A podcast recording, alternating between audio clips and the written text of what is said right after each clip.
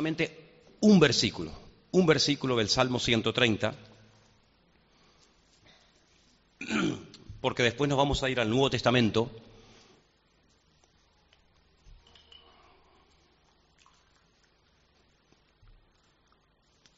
El versículo del Salmo 130 que quiero volver a repetir es el versículo 3. Salmo 130, versículo 3. ¿Lo leemos juntos? Si lo tienen ahí, ¿vale? Ok, vamos. Yah, si, mirares a los pecados, ¿quién, oh Señor, podrá mantenerse? Pero dice el versículo siguiente, pero en ti hay perdón. Eh, si Dios mirara nuestros pecados y los tuviera permanentemente delante de su presencia, pienso yo que ninguno de nosotros podríamos en ningún momento tener la libertad que tenemos hoy por hoy de presentarnos delante de Él, porque ¿quién de nosotros no ha pecado y no ha hecho cosas que están mal, que están, digamos, fuera del orden de la palabra de Dios? Todos, ¿sí o no? Absolutamente todos. Pero, aunque se declara una gran verdad, que si Dios mirara nuestros pecados, pues ya me contarás con qué cara, con qué confianza, con qué libertad nos presentaríamos delante del Señor. El mismo salmista da una palabra extraordinaria que tiene que traer un bálsamo, tiene que traer calma y paz a nuestro corazón. Y es que dice que Dios es un Dios de perdón. En Dios hay perdón. No hay pecado grande que Dios no pueda perdonar. ¿Estamos de acuerdo? Hay gente que a veces se, se condena, tienen como un constante recuerdo de lo que hicieron mal, de lo que hicieron mal. Hermano, gracias al Señor, Dios perdona y olvida. Y nosotros tenemos también que aceptar el perdón de Dios. El pecado que Dios no perdona es el que uno no se arrepiente de él. Pero cuando uno se arrepiente de verdad, de corazón, y le pide perdón al Señor, porque reconoces que lo que hiciste estuvo mal, que te equivocaste, queriendo o sin querer, me da igual, el Señor siempre, no algunas veces, no algunas personas, sino que siempre, siempre el Señor perdona los pecados que le presentemos delante de Él. Amén, hermanos. No importa si el pecado lo hiciste la semana pasada o cuando era joven, o cuando era soltera o casado, o antes de conocer al Señor o después de conocer al Señor, da igual, da igual. Si al Señor no le altera ni el tamaño del pecado, ni cuántas veces cometiste el pecado. Dios perdona y olvida siempre, siempre.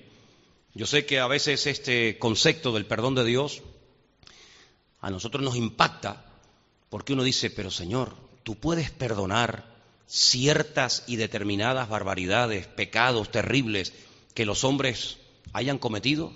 Pues aunque nos resulte difícil aceptar esto, pues Dios siempre perdona. Hace unos días hemos visto unas imágenes terribles, terribles, en televisión de unos fanáticos talibanes que se han metido en una escuela y han hecho una masacre sin precedentes. Estamos viendo cosas en la televisión en los últimos meses que no se habían visto en todo el siglo XX. Auténticas barbaridades de la época de, de vamos, ni de los romanos.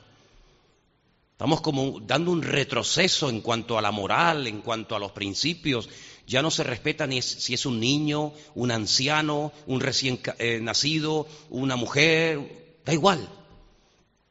Si esas personas que han cometido hace unos días estas barbaridades le pidieran de todo corazón perdón al Señor y su mente se iluminara y le pidieran perdón al Señor por las ciento y pico criaturas que han matado, ¿creen ustedes que Dios perdonaría a uno de esos talibanes que le pidiera perdón al Señor con todo su corazón? ¿Dios podría perdonar a, semejante persona? ¿Lo creéis de verdad? Pero a qué choca. ¿A qué choca? No dice, Dios mío, que ha matado 140 niños a sangre fría. Niños inocentes, que han entrado en un colegio y se ha puesto como un loco a disparar a diestra y siniestra y los ha matado a todos. Y ahora, Señor, yo me voy a encontrar a este tipo en el cielo. Y tú lo has perdonado. Pues así es nuestro Dios, hermanos. Vamos a ver, hay consecuencias, ¿verdad? Hay consecuencias. Si esta persona, por, muy, por mucho perdón que pidiera, si esta persona mañana lo juzgaran, aunque me parece que los que han matado a los niños creo que todos después han muerto, me parece, no creo que quede nadie vivo, pero bueno, da igual. Si a estas personas las juzgaran, probablemente las condenarían a muerte, Probablemente las condenarían a muerte o a cadena perpetua, o no sé, a, mil años. Están perdonados, pero las consecuencias, evidentemente, tendrían que, que pagarlas, ¿no? Hace años atrás, hace ya unos cuantos años atrás, se dio el caso de una chica que había asesinado a unos niños, unas personas, y en la cárcel aceptó al Señor y le pidió perdón al Señor por sus pecados, incluso llegó a casarse con un pastor. Sin embargo, a esta chica la condenaron a muerte y murió, murió condenada a muerte. Pero ella, el día que la, la mataron, pues ella dijo, estas son las consecuencias del pecado que yo cometí que delante de los hombres el castigo que me han impuesto es la pena de muerte. Pero yo sé que delante de Dios estoy limpia porque el Señor ha perdonado todos y cada uno de mis pecados. Y hay momentos en la Biblia en los que uno ve, por ejemplo, la famosa mujer adúltera. Conocéis la historia, ¿no? Dice, Señor, en el mismo acto la hemos sorprendido, ¿no? Es decir, con las manos en la masa. Lo curioso es que dónde estaba con el que estaba cometiendo el pecado. Porque si la pillaron en el mismo momento, el hombre dónde estaba. Solamente la traen a ella, ¿no? Y es verdad que había momentos en los que a estas mujeres, según la, cultura y la época, pues se les mataba a pedradas. Sin embargo, el Señor dijo, bueno, muy bien, si ustedes quieren matarla, date cuenta que si tú condenas a una persona por el pecado que ha cometido, pregúntate a ti mismo si tú tienes tu conciencia limpia como para levantarte contra esta mujer y matarla a pedradas. Y la Biblia nos enseña que la mujer se escapó, ¿no? Y el Señor le dice, yo no te condeno, pero por favor, vete y no peques más, ¿verdad? Tenemos el caso del ladrón en la cruz. El ladrón en la cruz es un hombre que estaba ahí condenado a muerte. Nadie lo iba a salvar, ¿eh? Ya no había forma de dar marcha atrás. Y la muerte que estaba experimentando era terrible. Dicen que una de las peores muertes que el hombre ha inventado por los dolores y por lo largo y por la agonía tan tremenda es la crucifixión. Y ahí estaba el hombre, pero él pide perdón. Él pide perdón de verdad y el Señor que le dice, hoy estarás conmigo en el paraíso. Y lo perdonó, y lo perdonó, porque nuestro Dios, a nuestro Dios no le cuesta perdonar. Es un Dios que siempre perdona, siempre, siempre que hay un verdadero arrepentimiento, el Señor siempre perdona.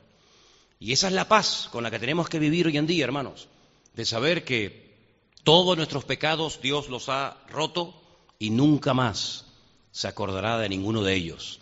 Y claro, nosotros clasificamos los pecados por tamaño, ¿no? Por colores. Incluso había aquello de pecados veniales, pecados mortales. ¿eh? Sin embargo, delante de Dios, pues el pecado es pecado, pero Dios perdona a todos. Los que para nosotros son más escandalosos, más visibles, más notorios, y los que aparentemente no son tan importantes, Dios los perdona absolutamente todos. En eso no tenemos duda. Amén, hermanos. ¿Estamos de acuerdo? Muy bien. Pero ahora vamos a ir a Mateo, porque ahora vamos a hacernos a nosotros una pregunta. Si el Señor es un Dios de perdón, un Dios de segunda y de segunda y de tercera oportunidad, un Dios que perdona y olvida, ¿vale? Me parece muy bien, pero ahora vamos a leer en Mateo capítulo 18 unos versículos que yo quería leerlos antes de que terminara el año. Y vamos a hacernos algunas preguntitas en esta noche todos. ¿eh? Mateo capítulo 18, creo que lo van a poner ahí, en la pantalla la, lectura, a partir del versículo 15. ¿sí? Por tanto, si tu hermano, habla de hermanos, ¿eh? no habla de un desconocido, uno de la calle, sino tu hermano, peca contra ti, ve y repréndele estando tú y él solos si te oyere, has ganado a tu hermano. Es decir, existe la posibilidad de que en algún momento determinado un hermano en Cristo, un hermano en, el Señor, en un momento determinado te pueda hacer algo, pueda pecar contra ti. No es que porque sea tu hermano ya es perfecto y nunca te va a ofender y nunca va a hacer o a decir algo que te pueda dañar. No, no, no. La Biblia es muy clara. Le dice, si tu hermano peca contra ti, luego existe la posibilidad de que en algún momento tus hermanos, no digo los de la calle, digo los de la casa, pues puedan pecar contra ti. Eso lo tienes que tener claro. Pero la pregunta es, ¿y qué hago? ¿Qué hago cuando uno de mis hermanos en Cristo peca contra mí? Bueno, pues aquí lo hemos leído. La Biblia dice que hay que llamarlo aparte, sin que nadie se entere, sin levantar, levantar polvareda ni, ni hacer tocar la trompeta, sino una cosa muy, ¿verdad? Muy tranquila, muy privada. Dice, arréglate con él, reconcíliate, lleguen a un acuerdo, pídanse perdón, oren juntos. Y si, eso se da, pues gloria a Dios, estupendo. La pregunta que yo quiero que nos hagamos todos en esta noche es, si nuestro Dios es un Dios que perdona siempre, ¿cómo llevamos el tema del perdón a nivel personal nosotros? Porque a Dios no le cuesta perdonar. Todos me habéis dicho amén. ¿Estamos de acuerdo? Sí, sí, amén. Pero la pregunta es, ¿y a nosotros todavía, si algún hermano nos ofendiera, si algún hermano nos defraudara, si alguien de la iglesia o de la congregación eh, hiciera o dijera algo en lo que nos sintiéramos eh, eh, heridos o dañados, ¿nos costaría perdonar o ya ese tema lo tenemos más que superado? Porque partimos de la base de que un hermano en un momento determinado puede pecar contra mí. Cuidado, como nosotros también podemos pecar contra los demás, no solamente lo que nos hacen, porque muchas veces como que enfatizamos ¿no? y amplificamos el hecho de que yo puedo sentirme ofendido, dañado, eh, humillado, pero cuidado, es que a veces queriendo sin querer, nosotros podemos hacer lo mismo, ¿o no? Hombre, esto es un viaje de ida y de vuelta, no solamente lo que me afecta a mí. ¿Cómo llevamos ese tema? Bueno, imagínate que la persona no entra en, razones, que la persona dice, no, no, yo no te he ofendido, yo no te tengo que pedir perdón de nada, y yo, yo no tengo que arreglar nada. Luego, tienes que partir de la base de que a veces no va a ser fácil restaurar la relación, restaurar el amor, restaurar la comunión. Y tú dices, pero bueno, si son hermanos, ¿cómo se pueden llevar mal? Ah, mío, pero es que significa que porque seamos hermanos no va a haber nunca problemas de relación. ¿Pero en qué mundo vivimos? Eso no es así, somos seres humanos. El patriarca Abraham, leía el otro día, fíjate de quién estoy hablando, decía, Señor, yo que soy polvo y ceniza, ¿eh? polvo y ceniza, polvo al principio, ceniza al final, si él habla en, en esas condiciones y con esos términos, pues en cualquier momento, en cualquier momento puede ser que hayas intentado arreglar una situación y no hay manera, tú, no hay manera. Entonces que tiramos la toalla. Decimos, bueno, yo lo intenté, fui con buenas palabras, fui con buena actitud, lo hice en privado para que nadie se enterara, pero no hay manera. Bueno, hay que volver a intentarlo. Según la Biblia, hay que volver a intentarlo. Versículo 16 dice, si no te oyere, toma aún contigo a uno o a dos, digamos como testigos, ¿no? Para que en boca de dos o tres testigos conste toda palabra. Si lo vuelves a intentar por segunda vez. No, pero ya lo hice el otro día y no me hizo caso. ¿Y entonces? No, no, usted tiene que volver a intentarlo. ¿Por qué la Biblia enfatiza tanto esto? ¿Por qué no dice, ah, que se vaya la porra? ¿Eh? No le hagas ni caso. Porque la Biblia no quiere bajo ningún concepto que se abran grietas, que le abramos puertas al enemigo que a largo plazo siempre se van a volver en nuestra contra. Podríamos hablar acerca de los efectos perniciosos de, la falta de perdón en nuestra vida, y uno de ellos, según la Biblia en Proverbios, es que afecta la salud afecta la salud. Dice que seca los huesos. ¿Qué te parece? La persona se enferma cuando se niega a perdonar. Y a veces lo pasa peor el que, el que, el que verdaderamente quiere arreglar la cosa más que el otro que ha ofendido. Por eso la Biblia dice, vete con dos testigos. No te hizo caso en privado. A lo mejor cuando vayas con dos hermanos de la iglesia, pues a lo mejor se avergüenza, se humilla, dice, uy, me está pidiendo perdón por segunda vez y encima delante de testigo, no me voy a poner yo de tontito porque voy a quedar, vamos, voy a quedar fatal delante de estos dos o tres hermanos, ¿no? Pero puede ser que se endurezca y diga, pues me da igual, como si vienes con mil testigos. ¿Qué hay que hacer? ¿Tirar la toalla? Pues hay que volverlo a intentar. Otra vez, volverlo a intentar. Bueno, vamos a ver qué dice. Versículo 17. Si no los oyere a ellos, dilo a la iglesia. Es decir, que se enteren todos. ¿Sí o no? Porque todos somos iglesia. Dice, díselo a la iglesia. Y si no oyera a la iglesia, tenerle por gentil y por publicano, como una, como una forma de decir por inconverso. Porque un inconverso no se puede negar a perdonar. Perdón, un creyente no se puede negar a perdonar. El que no quiere perdonar, el que no quiere arreglar una situación, no está demostrando que verdaderamente ha entendido el perdón y la misericordia del Señor. No ha entendido el concepto fundamental del Evangelio, que es el perdón. ¿Qué es el Evangelio? No, la buena nueva de que Cristo murió por nosotros, de que murió en una cruz, de que resucitó al tercer día. Sí, pero todo eso para qué? Porque eso es la historia. Pero el fin, el objetivo de todo eso, ¿cuál fue? El perdón. No tenía otra cosa que hacer el Señor que venir y recibir escupitajo y recibir humillaciones, pero todo eso para qué? Para poder obtener nuestro perdón. Fíjate la, importancia tan grande que la eternidad, que, que Dios el Padre le da a este tema, que envía a su Hijo para que lo maten, para que derrame su sangre, porque es la única manera, es la única forma de que el perdón de nuestros pecados se pueda obtener. Luego, si Él le da tanta importancia, no le quitemos importancia al tema del perdón nosotros en nuestras relaciones los unos con los otros. Amén, hermanos. Fíjate, ya van tres. Primero en privado. Segundo, con testigos. Tercero, con la iglesia o a la iglesia. Tres veces. Total para obtener el mismo objetivo, el perdón. Que se restaure la relación. Es decir, tienes que agotar Tienes que hacer todo lo posible por recuperar esa amistad, por recuperar esa relación. Todo lo que esté de tu parte tienes que hacerlo. No te quedes corto. Que no te vayas a la cama diciendo, fui un orgulloso, fui una soberbia, fui una persona que podía haber hecho más y no lo hice. Dice la Biblia, y conocéis ese versículo, ¿verdad? En cuanto dependa de vosotros, ¿qué dice?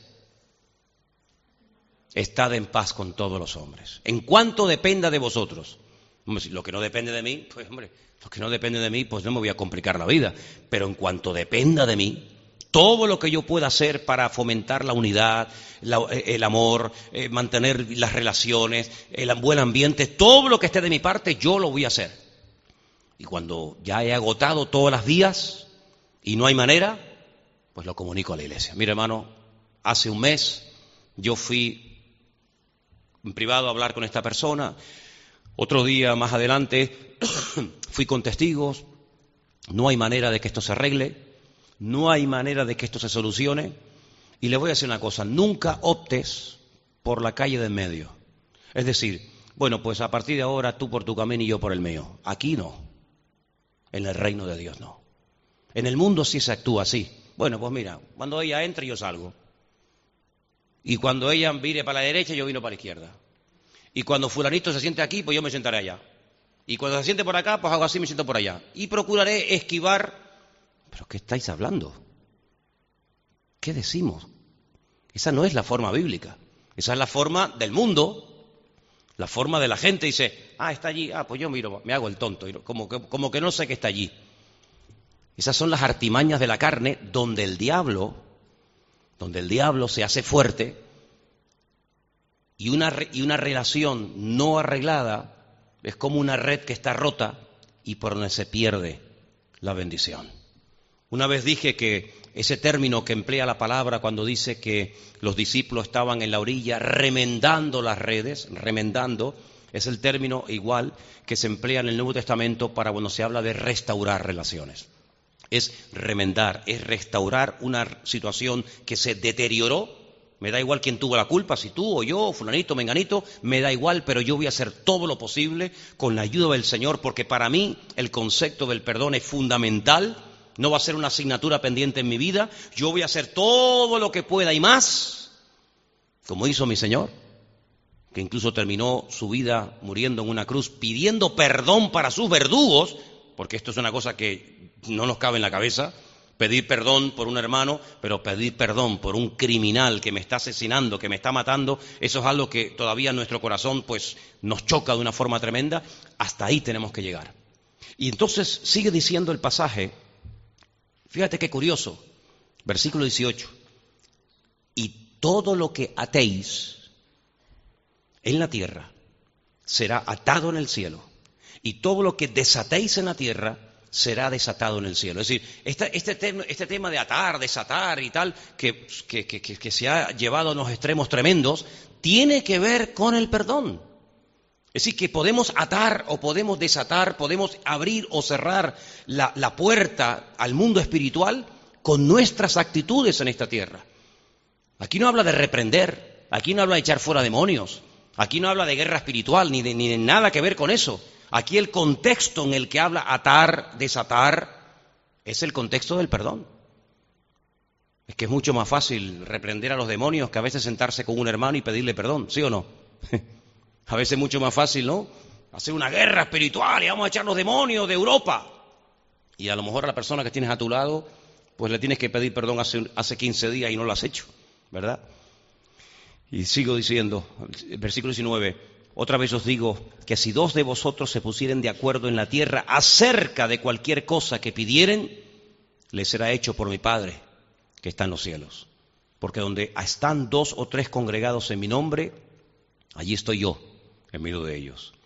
Entonces se le acercó Pedro, qué curioso, y le dice, Señor, ¿cuántas veces perdonaré a mi hermano que peque contra mí? Interesante la pregunta, ¿no? Pues esto tendrá un límite. Pues, eh, no sé, yo no voy a estar toda, la vida perdonando. ¿Hasta siete? Claro, él, quiso pasar de, bueno, porque los judíos decían tres. Él, pone el siete como diciendo, siete, ¿no? Ya con siete vale. El Señor dice, no te digo hasta siete, sino hasta setenta veces ese interminable número de veces. Entonces, me gustaría que todos y cada uno de nosotros, antes de que llegara el 31 de diciembre, le pidieras al Señor sinceramente, todos le pidiéramos sinceramente al Señor, Señor, en este año no vamos a pensar en los que nos han ofendido, porque si comenzamos a pensar en los que nos han ofendido, seguramente nos vendría algún nombre a la cabeza, ¿sí o no? No, vamos a pensar en qué persona yo he podido ofender sin querer, sin ninguna mala intención. Y vamos, antes de que termine este año 2014, que cuando termine nunca más volverá, vamos a arreglar, vamos a perdonar, vamos a pedir perdón, porque una de las oraciones básicas y que aprendimos en nuestra vida hace muchos años, ¿cuál fue? El famoso Padre Nuestro. ¿Y el Padre Nuestro qué dice? ¿Lo, lo decimos en alta voz? ¿Te acuerdas? Padre nuestro que estás en los cielos, santificado sea tu nombre. Venga a nosotros tu reino. Hágase tu voluntad, en la tierra como en el cielo. El pan nuestro de cada día, dánoslo hoy como nosotros perdonamos a nuestros deudores. ¿Qué más? Metas en, tentación, mas líbranos del mal. Amén. ¿Te das cuenta cómo esa oración modelo habla del perdón? No solamente habla del pan, no solamente habla de Señor, que venga tu reino, sino habla del perdón. Porque el Señor sabe perfectamente que tarde o temprano, en algún lugar del camino, en algún momento de nuestra vida, o bien con el marido, o bien con la esposa, o bien con el pastor, o bien con un hermano, o bien con el líder de jóvenes, o bien con el no sé quién, o bien con fulano. Tarde o temprano en nuestra vida, el Señor nos pondrá una oportunidad para que este tema del perdón lo practiquemos. A lo largo de este año 2014, ¿cuántas oportunidades nos ha dado el Señor para aprender la Biblia? Cientos. Para orar, ni te cuento. Para dar testimonio a alguna persona del amor de Dios, explicarle el Evangelio, cantidad. Seguro que a lo largo de este año el Señor nos ha dado también la oportunidad de poner en práctica algo que en nuestra vida no puede ser una teoría, sino que tiene que ser una cosa natural y normal, como el beber agua, como el respirar, como el dormir o el comer, y es el tema del perdón.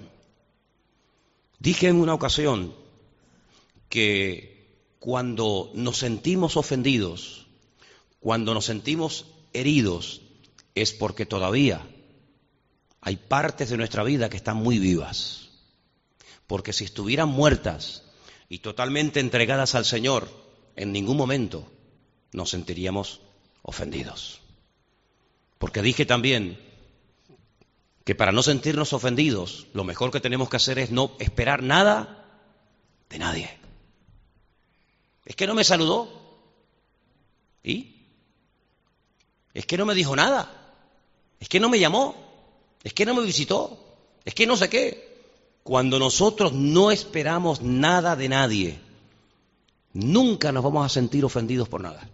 Pero si tú esperas que te llamen, que te manden una tarjetita, una postal de Navidad, que te hagan una visitita, que te dé un beso y un abrazo, que no sé qué, no sé cuándo. Cuando tú esperas de alguien algo y no lo recibes, lo pasas mal, ¿sí o no? Pero en el fondo de nuestro corazón eso deberíamos de hacerlo morir. De tal manera que del único que debemos de esperar todo es de nuestro Dios. El Señor cada día ora por ti. ¿Cuántos lo saben? Cada mañana antes de levantarnos, ya el Señor intercedió por nosotros delante del Padre.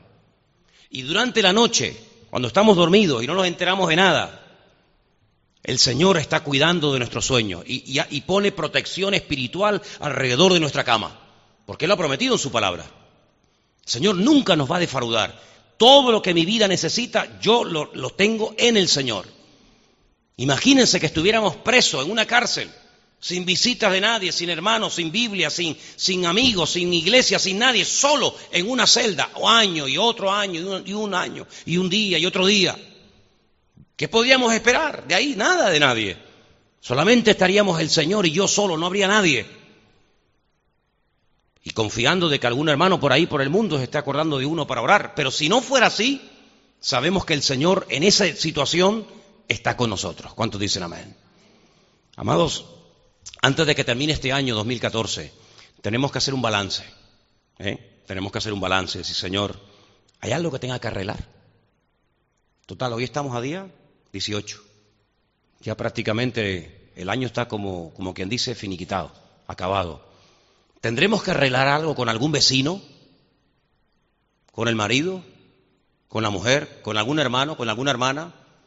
¿Tendremos que arreglar algo con alguien? Seguro Seguro que si oramos y le pedimos al Señor que nos ilumine, probablemente nos vendrán a la, a la mente, uy, madre mía, aquel día, aquel no. Estamos dispuestos a aplicar y a poner en práctica este, este tema tan importante del perdón como el Señor a nosotros nos perdona diariamente, ¿sí o no? Amén. Dice la Biblia que el que no ofende a nadie es varón perfecto. El que no ofende a nadie es perfecto. Pero sabemos que nosotros aún no hemos llegado a la perfección, pero el Señor nos ama, tal y como somos. Y en este año 2014, Dios ha sido muy bueno con nosotros, ¿sí o no? Tremendamente bueno. Dios nos ha cuidado, Dios nos ha bendecido, Dios nos ha dado ropa, alimento, hermanos, cultos, eh, tantas cosas el Señor nos ha dado que seguro que si en esta noche pidiéramos testimonio, estaríamos aquí hasta las tantas dando gloria al Señor de cómo el Señor durante este año nos ha cuidado y nos ha bendecido. Que no ha salido todo como yo, y volvemos a lo de siempre, como yo esperaba. Bueno, pero es que las cosas no tienen que salir como yo esperaba. Las cosas tienen que salir como Dios quiere que salgan. ¿Cuántos dicen amén? Y os voy a hacer una pregunta y quiero que seáis muy sinceros. En este momento de tu vida, tal y como tú estás ahora mismo, ¿Tú crees que el Señor tiene todo bajo su control? ¿Sí o no? Muy bien. Si yo parto de la base de que el Señor me tiene en la palma de su mano como hijo suyo que soy ahora mismo, y como, como el Señor dice en su palabra que si le amo, Dios va a permitir y acomodar todo para bien, eso quiere decir que hasta este momento, hasta este minuto, todo está saliendo según el plan de Dios. ¿Sí o no? En mi vida yo puedo dar testimonio de que todo está saliendo según el plan de Dios. Lo que tengo es lo que Dios quiere que tenga. Y lo que no tengo es lo que Dios no ha permitido que yo tenga. Porque si Él quisiera así, podría tener millones de cosas que a mí, humanamente hablando, puede ser que yo creo que me hacen falta. Pero el Señor no me va a dar más ni menos de lo que yo necesite. Y las pruebas que hemos tenido durante este año son las pruebas que Él tenía preparadas para hacerme crecer. Ni más ni menos. Hace dos días recibí la llamada de un pastor amigo mío comentándome un problema grave. Una de sus hijas se fue de casa en un acto de rebeldía, en una pataleta incontrolada. La hija cogió y se fue. Se fue con una persona 20 años mayor que ella y en un acto de locura pues pegó un portazo y se, y se marchó de la casa. Tú imagínate, para unos padres ¿eh? que sirven al Señor en estos últimos días del año, terminar el año sentándote a la mesa y viendo que una de tus hijas falta, y no falta porque se ha casado y se ha ido a otro sitio, sino falta porque se ha ido mal, en desorden, en desobediencia. Bueno, pues eso fue hace dos días.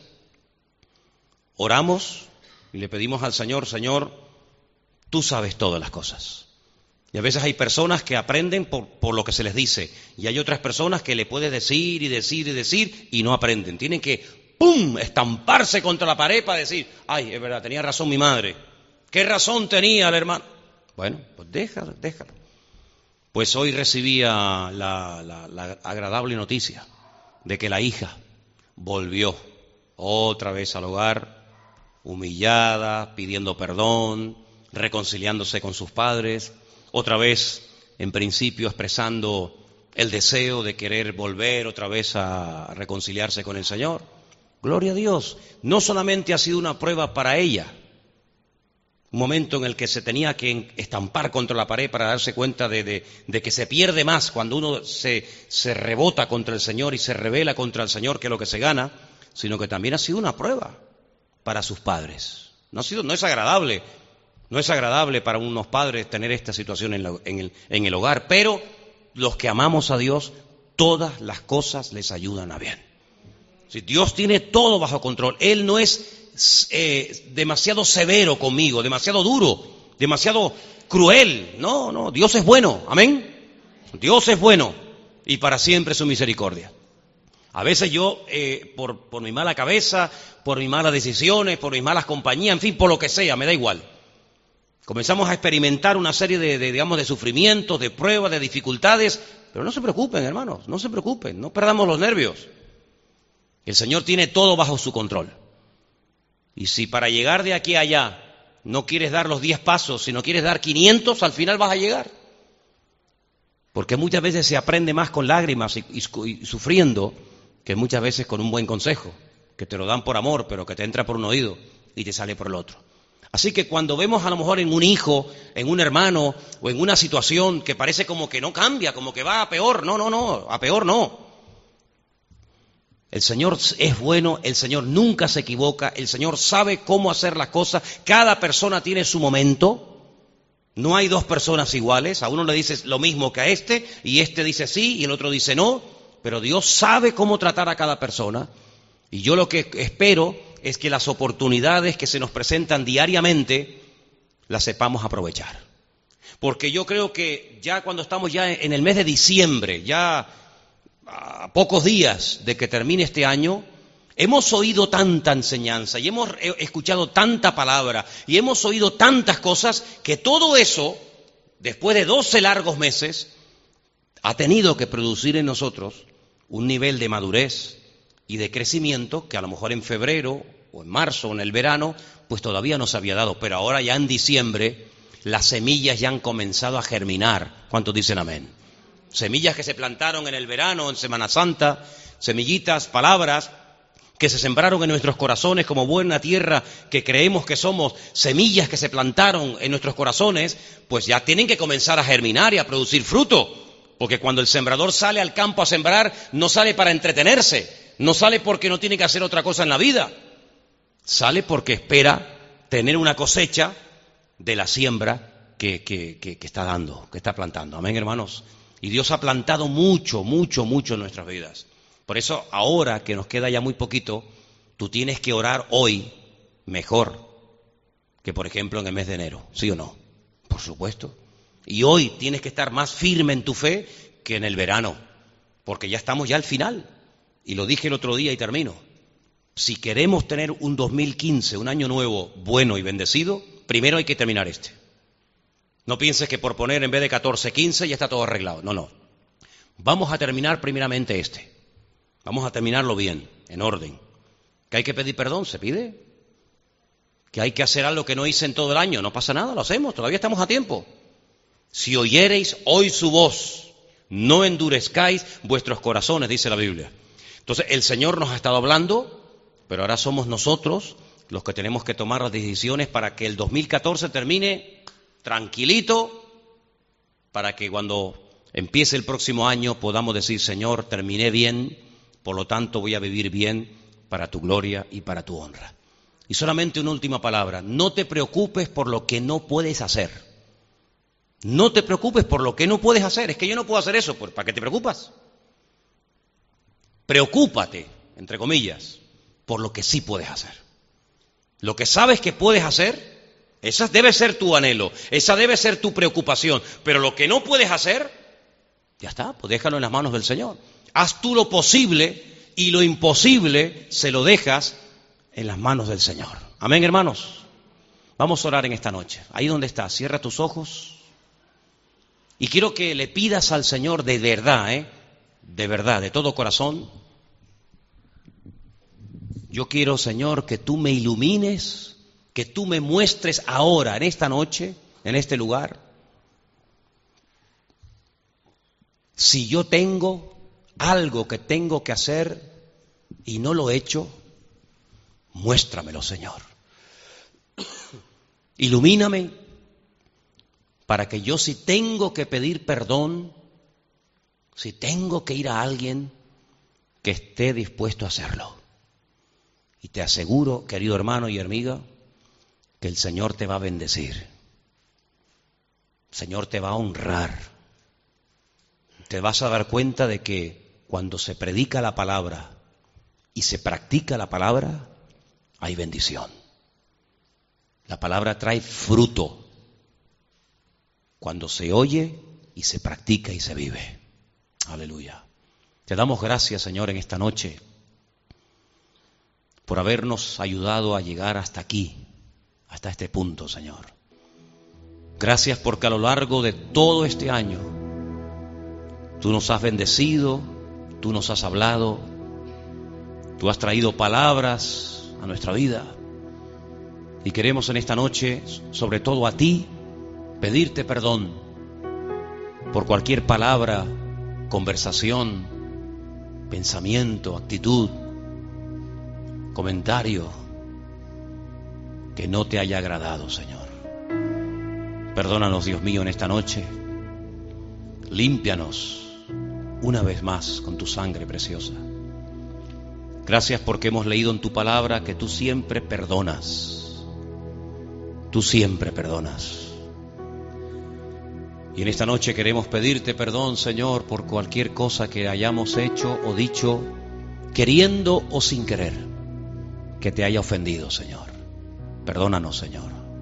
Dígaselo sinceramente al Señor, hermano. Perdónanos, Señor. No somos perfectos, cometemos errores a diario, a veces hasta sin darnos cuenta. Así que lo primero que queremos es arreglar las cuentas contigo Queremos terminar este año 2014 en bendición, en victoria, limpios. Y también, Señor, si tenemos que pedirle perdón a alguien, esposa, marido, hijos, hermano, da igual, estamos también dispuestos a hacerlo. Porque sabemos que tú lo harías si estuvieras en mi lugar. Quiero que hagamos algo en esta noche, es que usted ahí donde está, diga, Señor, yo perdono a todos los que creo que me han ofendido. Yo los perdono. Si quiere mencionar el nombre de esa persona, hágalo. Libérese de esa carga. Libérese. No lleve esa carga más. Yo perdono a fulanito de tal. Lo perdono por lo que me hizo, por lo que me dijo. Da igual, lo perdono. Y no solamente lo perdono, sino lo bendigo. Lo bendigo. Que se arregle él o ella contigo. Yo te doy gracias porque sé que tú traes liberación, tú traes alegría y paz y libertad al corazón cuando se libera de resentimientos, de amarguras, de falta de perdón. Que nunca nos cueste perdonar a nadie. Jamás, Señor. Y también, Señor, queremos pedir perdón Estamos dispuestos a hacerlo a cualquier persona que hayamos ofendido, de palabra, de hecho, de acción, de omisión. En esta noche, Señor, queremos que tú nos limpies, Padre. Que tú nos limpies, Señor. Bendito sea tu nombre. Aleluya. Y quiero que en este momento, mientras estamos aquí, hermanos, estos minutos, los aprovechemos para orar el uno por el otro. Y yo quisiera que en esta noche nadie, nadie se quedara suelto. Es decir, quiero que tengas a alguien a tu lado que esté orando por ti. Si quieres, acércate a él, a ella, tómalo de la mano, ponle la mano por encima, como tú quieras. Pero quiero que oremos los unos por los otros, por favor. Todos orando los unos por los otros.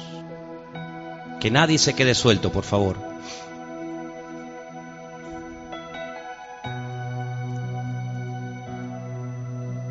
Vamos a estar orando.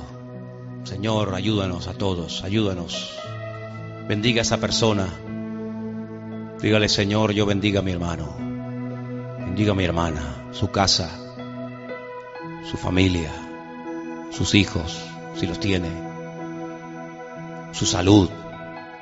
Bendícele, Señor, bendícele, Señor. Bendice nuestras vidas. Que seamos un pueblo unido, un pueblo bendecido, pueblo que te alabe, Señor. Oh, gracias. Gracias, Señor. Si siente en su corazón el, tener que levantarse y pedirle perdón a alguien, hágalo, no hay ningún problema en ello. No hay ningún problema, al contrario. Pero quiero que en esta noche salgamos por esas puertas limpios y tranquilos, sabiendo que el Señor bendice el Señor siempre restaura. Aleluya. Gracias, Padre. Gracias, Padre, que seamos una iglesia unida, una iglesia bendecida y una iglesia que practique el amor y el perdón. Gracias, Señor, porque tú eres un Dios de perdón, de misericordia. Bendito sea tu nombre. Así como estamos todos unidos, pido que bendigas a todos los hermanos que están aquí esta noche, los que no han podido venir, los que están de vacaciones, donde quiera que se encuentren, bendecimos, bendecimos a nuestros hermanos sobre toda la faz de la tierra.